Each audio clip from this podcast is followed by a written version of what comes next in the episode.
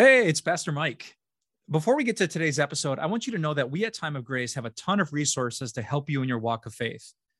From our TV program to daily devotions, to our Grace Talks video devotions, to podcasts, to our blog, to books, to other books, till still more books, uh, whatever you're looking for and however you best learn, you can stay rooted in Jesus by taking time out for God's word every day. If you're interested, just go to timeofgrace.org to sign up for our daily email.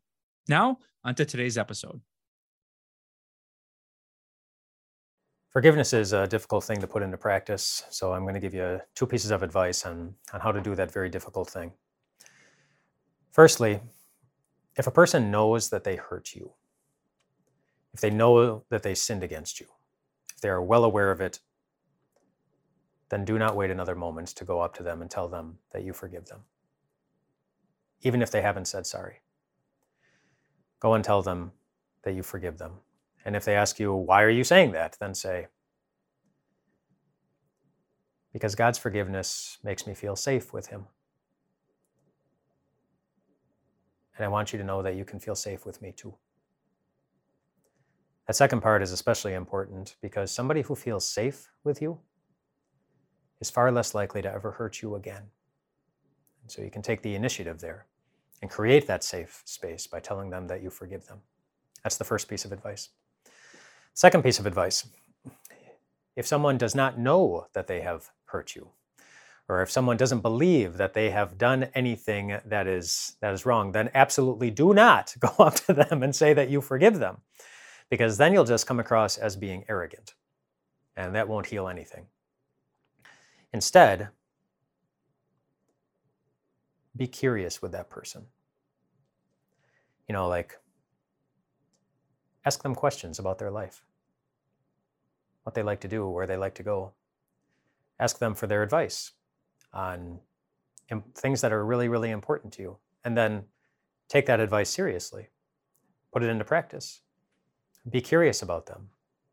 The reason this is important is because the opposite of curiosity is indifference, not wanting anything to do with that person. And I think you know from your own experience in the same world in which I'm living that there's enough of that going on already enough people already in the world who have given others around them that they don't want anything to do with them, that they're the wrong this, they're the wrong that. There's enough indifference. Be curious about them. And then maybe someday down the road, you'll have an opportunity to do for that person what a, a woman named Ruth once did to a man named John. It was 1963. And Ruth's brother was murdered by a man named John. John was caught.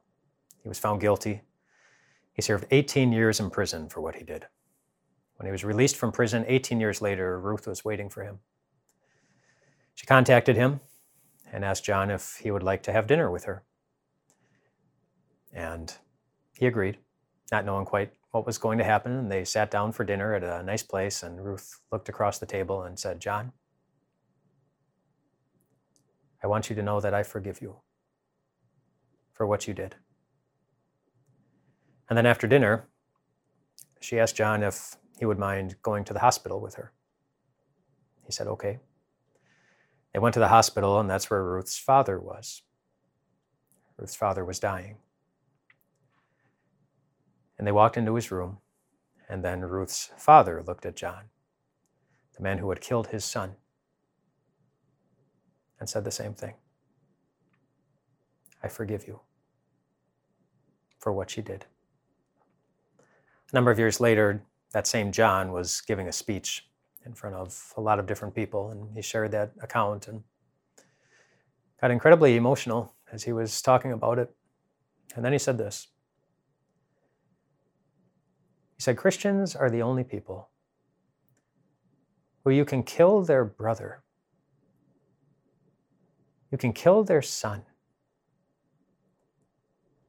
and they still treat you like a member of the family. But of course, Christians didn't invent that.